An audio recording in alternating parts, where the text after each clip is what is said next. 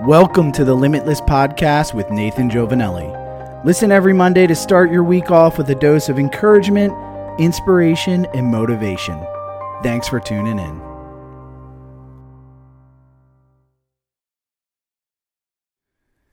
Happy Monday, September 4th. So, this week I want to dive into some advice that I give my kids all the time. And I think it's so relevant to everyone. And I, encourage everyone to use this in your own life. And it's it's pretty simple. And when my kids want to make a major change, I ask them, are you running towards something or away from something? Because really this question defines the very essence of our journey. Motivational speaker Les Brown said, quote, too many of us are not living our dreams because we're living our fears. End quote. Said differently, we have to sprint after what excites us. We can't stroll after our destiny. We can't walk after our destiny. You have to run towards your destiny. So, this week, let's explore three powerful ways to distinguish whether you're running towards something or merely fleeing from shadows. As I pretty much say every week, everything starts about mindset. So, that's number one. When you're running towards something, your thoughts are filled with anticipation and excitement. You're eager to embrace new challenges, to test your limits, and to chase your passion. Your heart races not out of fear, but rather because you can't wait to ch- continue to run after what you're trying to accomplish. Contrast this with running away from something where fear and anxiety drive your step. You're constantly looking over your shoulder, trying to escape the past or a problem.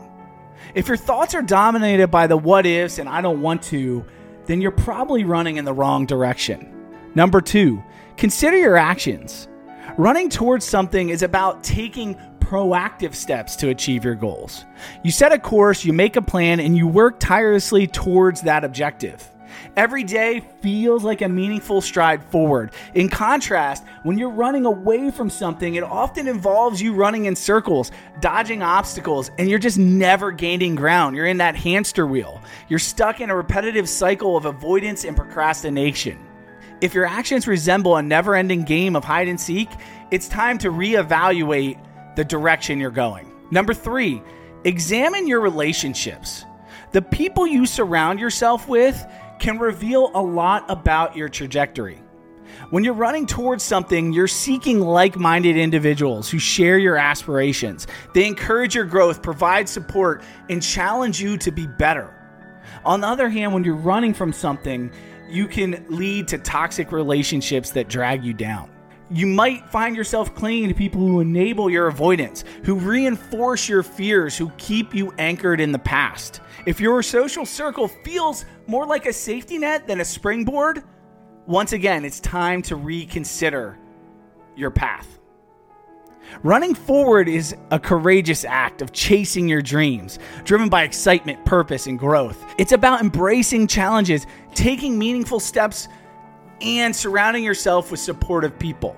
So, next time you think you want to quit the team, quit your job, quit your relationship, whatever it might be, ask yourself this simple question Are you running towards something, or are you simply fleeing from your fear?